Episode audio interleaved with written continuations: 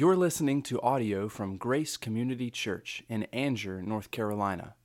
More information about Grace Community Church can be found at graceccnc.org.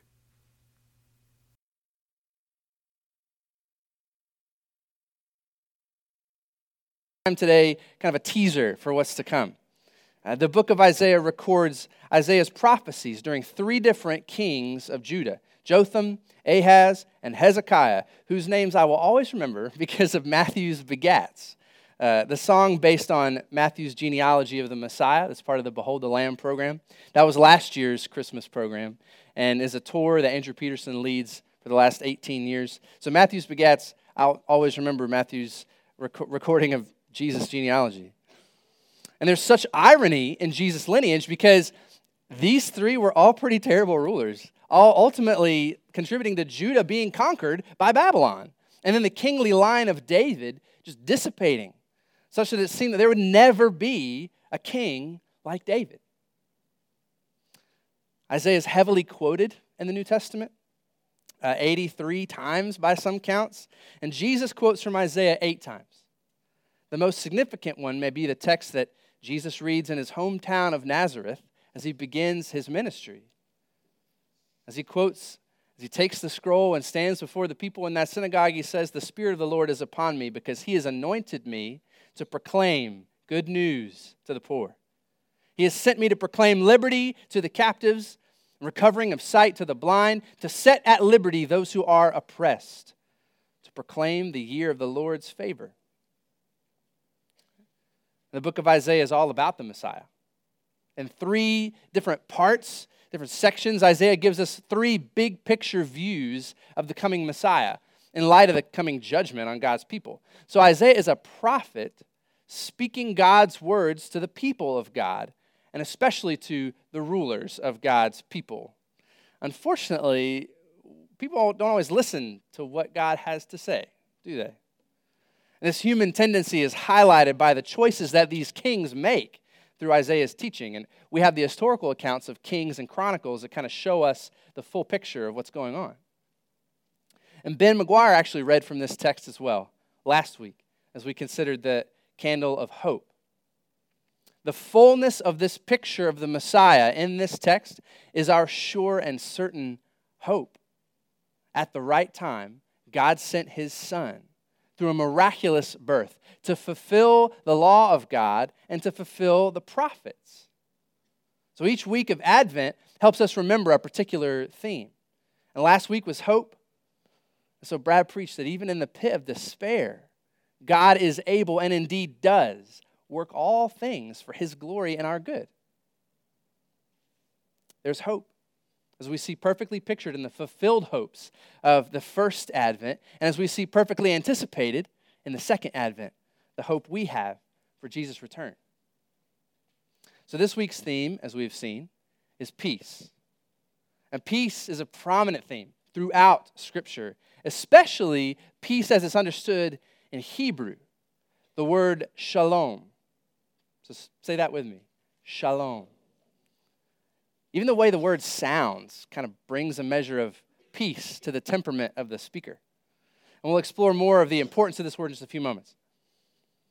As you may have picked up just a few minutes ago, these names of the, of the Messiah in Isaiah's prophecy are quite a bit more than nicknames, but a little bit like it. They're, they're facets of the power and character of the Messiah.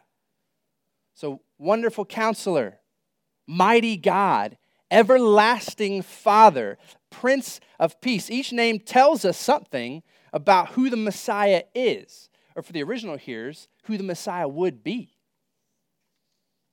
And it takes all of these names, plus many, many more throughout the Old Testament, to properly attempt to name the Messiah. So, for example, my granddaddy was an amazing man. He passed away three years ago. And one of the things that my Uncle John said during his eulogy, he pointed out that my granddaddy had a lot of names. He was James Ursell Stevenson, born here in Angier, in the Willow Springs part. And so I don't know where Ursell came from, but there it is. So some people called him James. Usually people that were looking for something, sending him mail. Just like sometimes people call Pastor Brad Carl, or they call Scott Colbert Anthony. Uh, they have those other names. But usually it's people who don't know him, right? But my granddaddy was James, but he was also more commonly called Ursel. That's what people call him. And sometimes they called him Irk, which was short for Ursel. It was his nickname. And he was also given the nickname Steve from, from Stevenson, presumably, his last name. And then he was also daddy to his son and his three daughters. He was granddaddy to seven of his grandkids and buddy to the other three grandkids. And it takes all of those names to describe my granddaddy James Ursel Stevenson, Irk, Steve, daddy, granddaddy, buddy, and the fullness of what each name brings. And then you get a slight glimpse of who he was and how he lived. It takes all of the names here in Isaiah wonderful counselor, mighty God, everlasting Father, Prince of Peace, Emmanuel, God with us, suffering servant. And then the rest of the Bible Messiah, Son of Man, Son of God, Root of Jesse, Lion of Judah, Lamb of God, Yeshua, Jesus, which means Yahweh saves. All of those names give us a facet of the beauty of the perfect, holy Son of God the Father. But even taken all together, they're only a glimpse of who He is, and how He lived, and what He'll be like when we live with Him forever. So let's look a little bit more closely at our text for a bit. If you'll turn in your Bible or tap in your device to Isaiah chapter 9. This section in, in chapter 9 specifically is the climax of a section that began in chapter 7. We also find a prophecy of the Messiah that's quoted a lot at this time of year. And the virgin shall deliver a child, and you will call his name Emmanuel, God with us. But this specific section here in chapter 9 is an oracle of Isaiah that's shaped by what the Lord does, what the people of God enjoy, and then the so what, the implications of that. This first verse is translated into English in the past tense or past perfect tense. The people who walked in darkness have seen a great light. But this is actually a Hebrew way of communicating the certainty of God's words.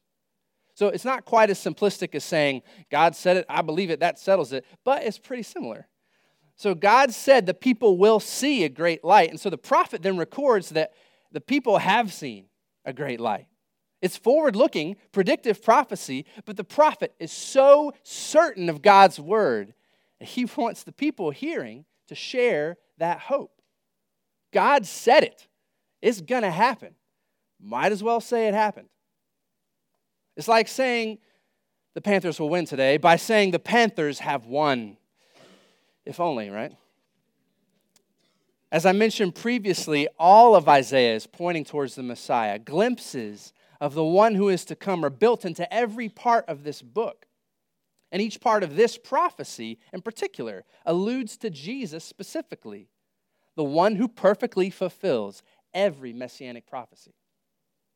So, in our first verse, the Messiah is described as a great light.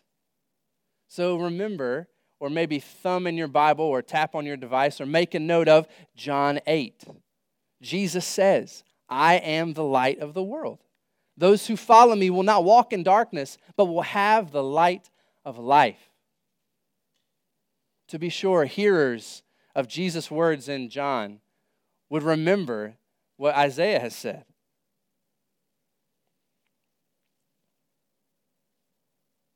Consider further in verse 3. It continues to describe the reaction of the people as the work of God is described. Because God is multiplied, God has increased joy. So recall John 15, where Jesus speaks of the vine, and then he says that he said all these things so that his joy would be in us, that our joy would be full. And then in verse 4, God has broken the power of the oppressor. And so the oppressor is described in terms that would immediately remind the people of Israel and Judah, the first hearers of this prophecy, of the Exodus. God's triumph over the enemies of God's people. the important annual remembrance of God's liberated children. Because before we had the birth of Jesus to celebrate, before we had Easter, the resurrection to celebrate, God's people had Passover. The pivotal moment of the Passover story is the obedience of God's people to cover their doorposts in the blood of a lamb, that God's judgment would pass them over. So, Jesus, the Messiah, is the Lamb of God whose blood causes God's judgment to pass right over us. And then, verse 5 is this picture of military imagery the boots and the garments rolled in blood because of what God has done the military victory that he has accomplished, the people can then enter into the fruits of victory, a victory they did not win. And that's why Midian is referred to here, because that's reminding them of God's provision to Gideon. So remember the story of Gideon.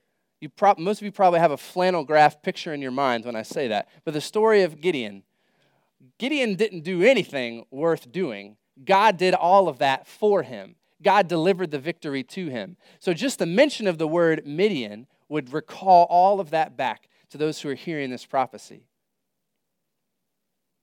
It's the Lord of hosts who won the victory over the enemy. And this verse, in some ways, to me, was reminiscent of the vision that John has in Revelation. God will have his victory as the Messiah ultimately conquers every enemy.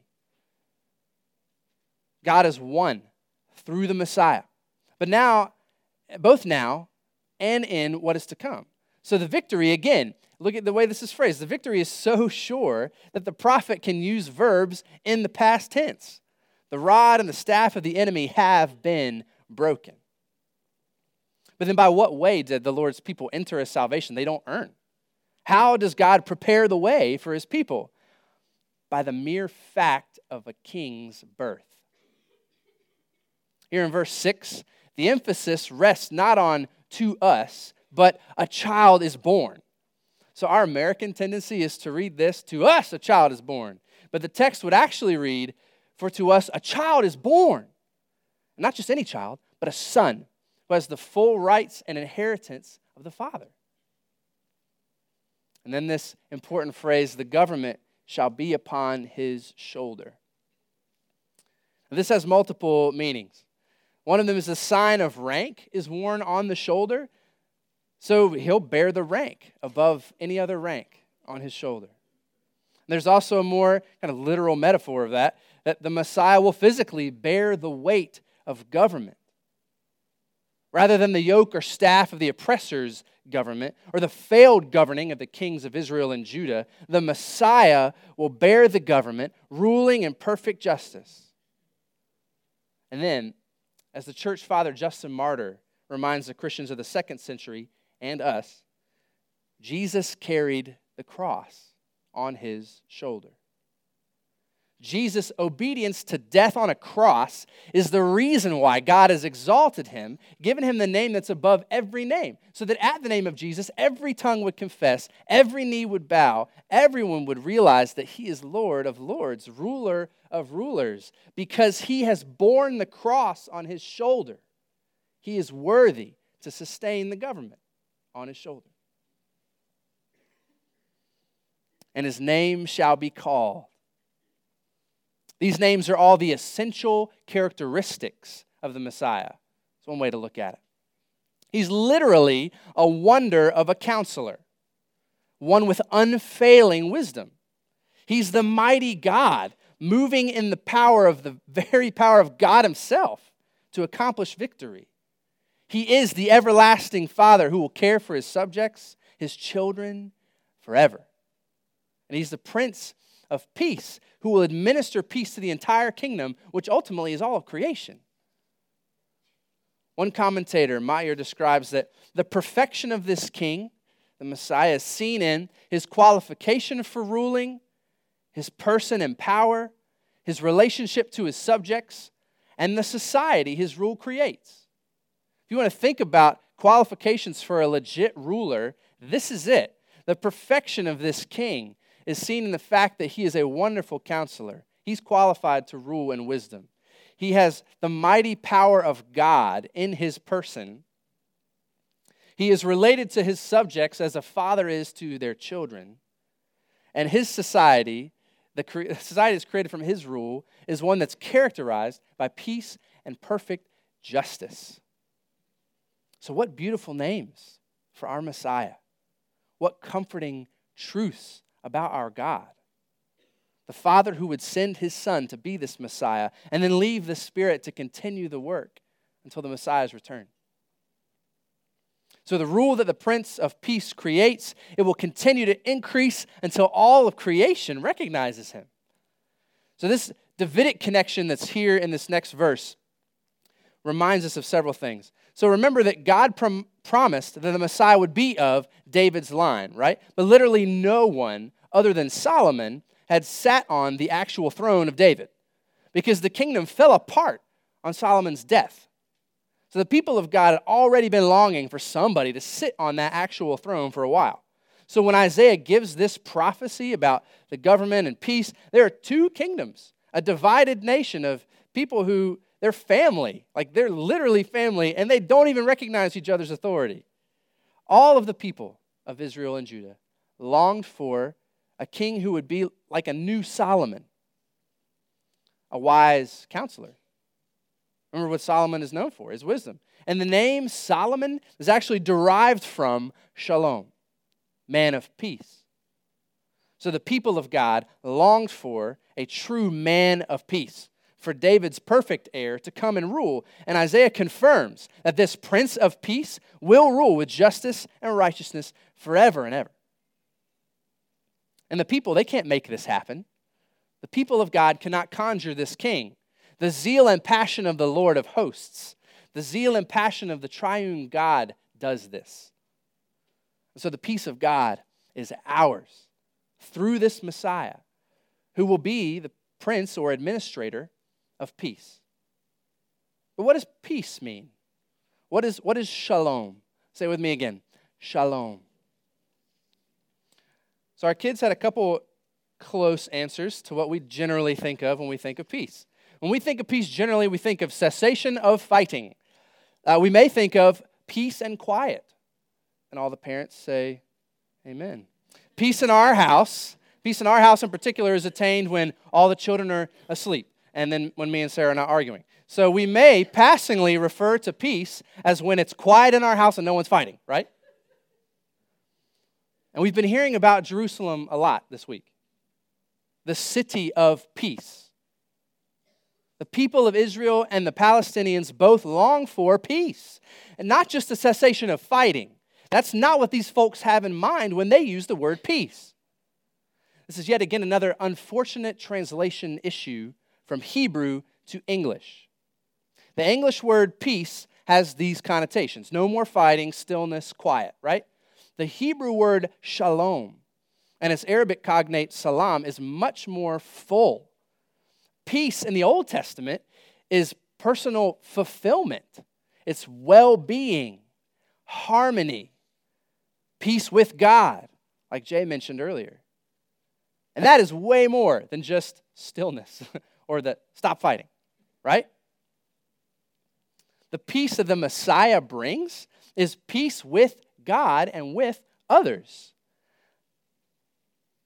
The verb uh, shalim, the verbal form of shalom, actually means to be whole, to be finished, to be fulfilled, to be complete. So a biblical peacemaker, as Jesus refers to as blessed, they're those who seek to fulfill, who seek wholeness, who seek the well being of others. So the shalom of God is shalom with God and with creation. And this is what we deeply long for, all of us. Believer, non believer alike. We all long for completeness, for wholeness. And that's accomplished through the Messiah, through Jesus, whose birth we celebrate. Let's examine a few other places in Scripture that remind us of the peace of God that's ours because of the Messiah. These are other places you might want to jot down, mark on your device, put your finger there in your physical Bible. But in Micah 5 2, another passage that we'll hear frequently during Advent because it's a prophecy. Micah says, But you, O Bethlehem, Ephratah, who are, who are too little to be among the clans of Judah. From you shall come forth for me one who is to be ruler in Israel, whose coming forth is from of old, from ancient days. Therefore, he shall give them up until the time when she who is in labor has given birth. And the rest of his brothers shall return to the people of Israel, and he shall stand and shepherd his flock in the strength of the Lord, in the majesty of the name of the Lord his God, and they shall dwell secure. For now he shall be great to the ends of the earth, and he shall be their peace. So surely you see Jesus in that prophecy, right? The one from Bethlehem, the shepherd and Jesus shall be peace. Jesus is our completeness, our wholeness, our well being. He's the perfect Son of God, a man who exemplified what it actually means to be a human.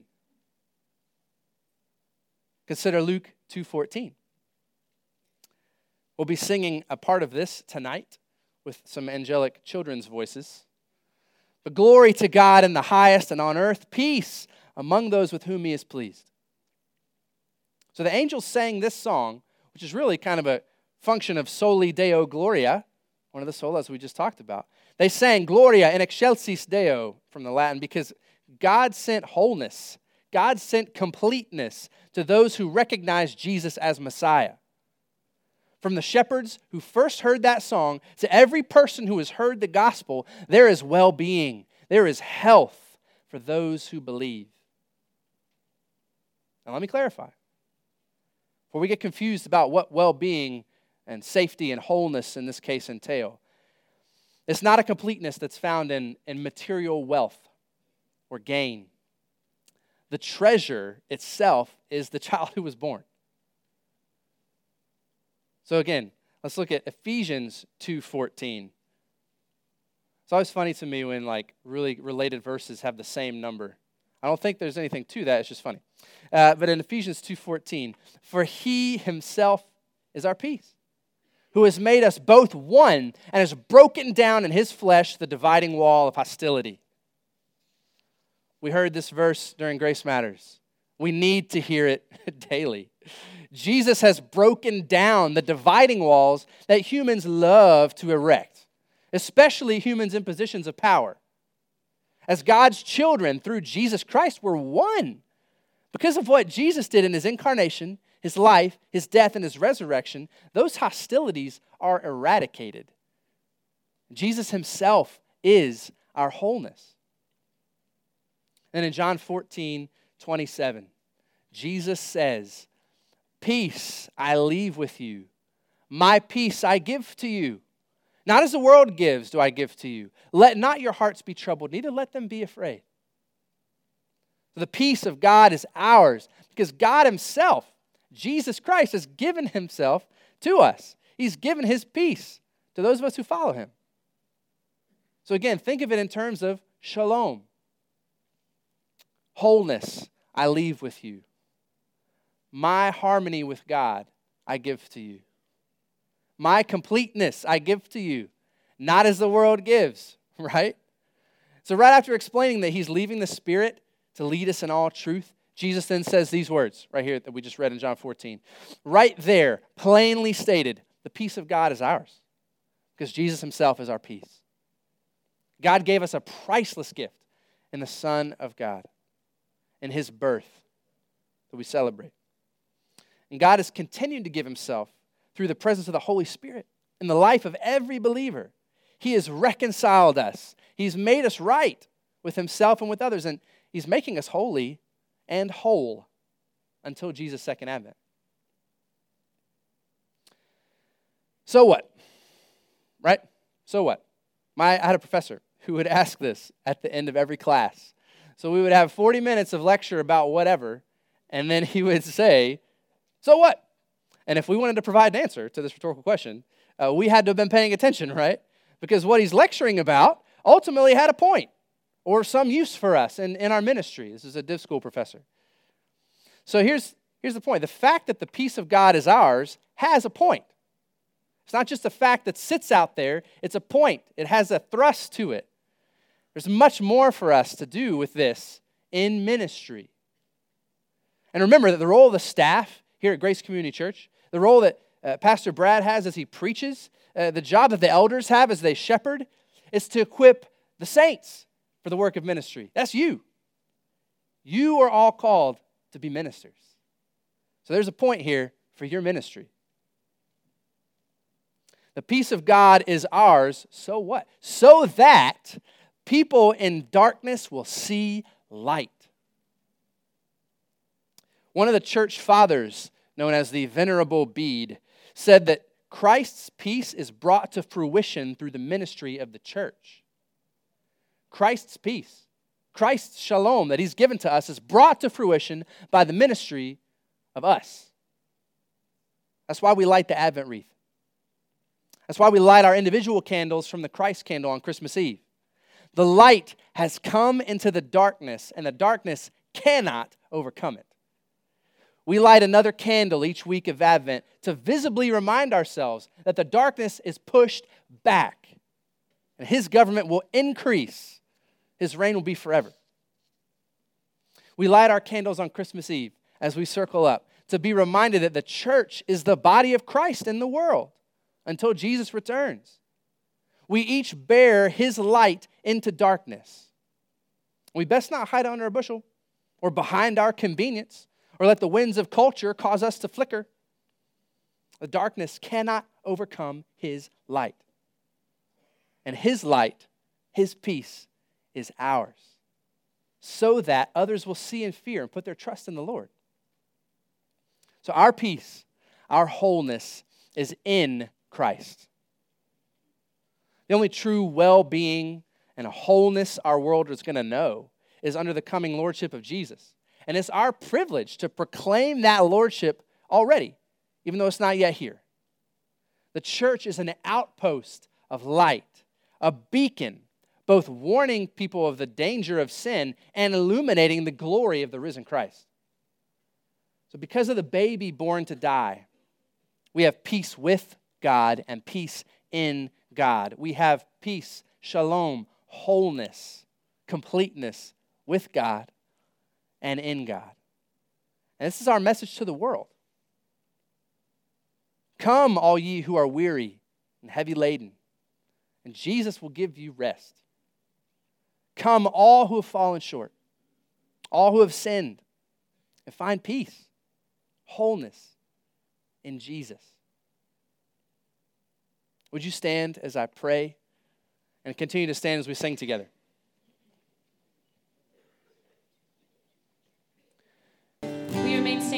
Benediction.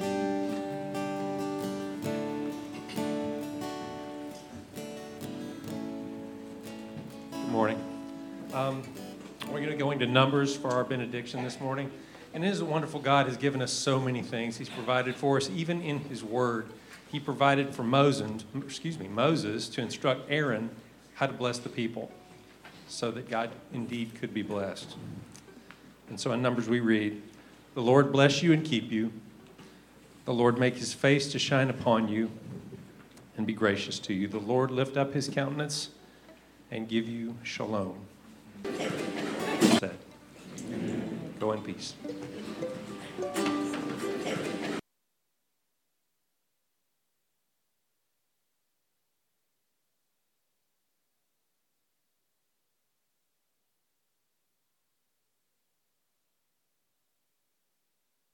Thank you for listening to audio from Grace Community Church, located in North Carolina. Feel free to make copies of this audio content to share with others, but please do not charge for those copies or alter the content in any way without permission. For more information about Grace Community Church, go to graceccnc.org.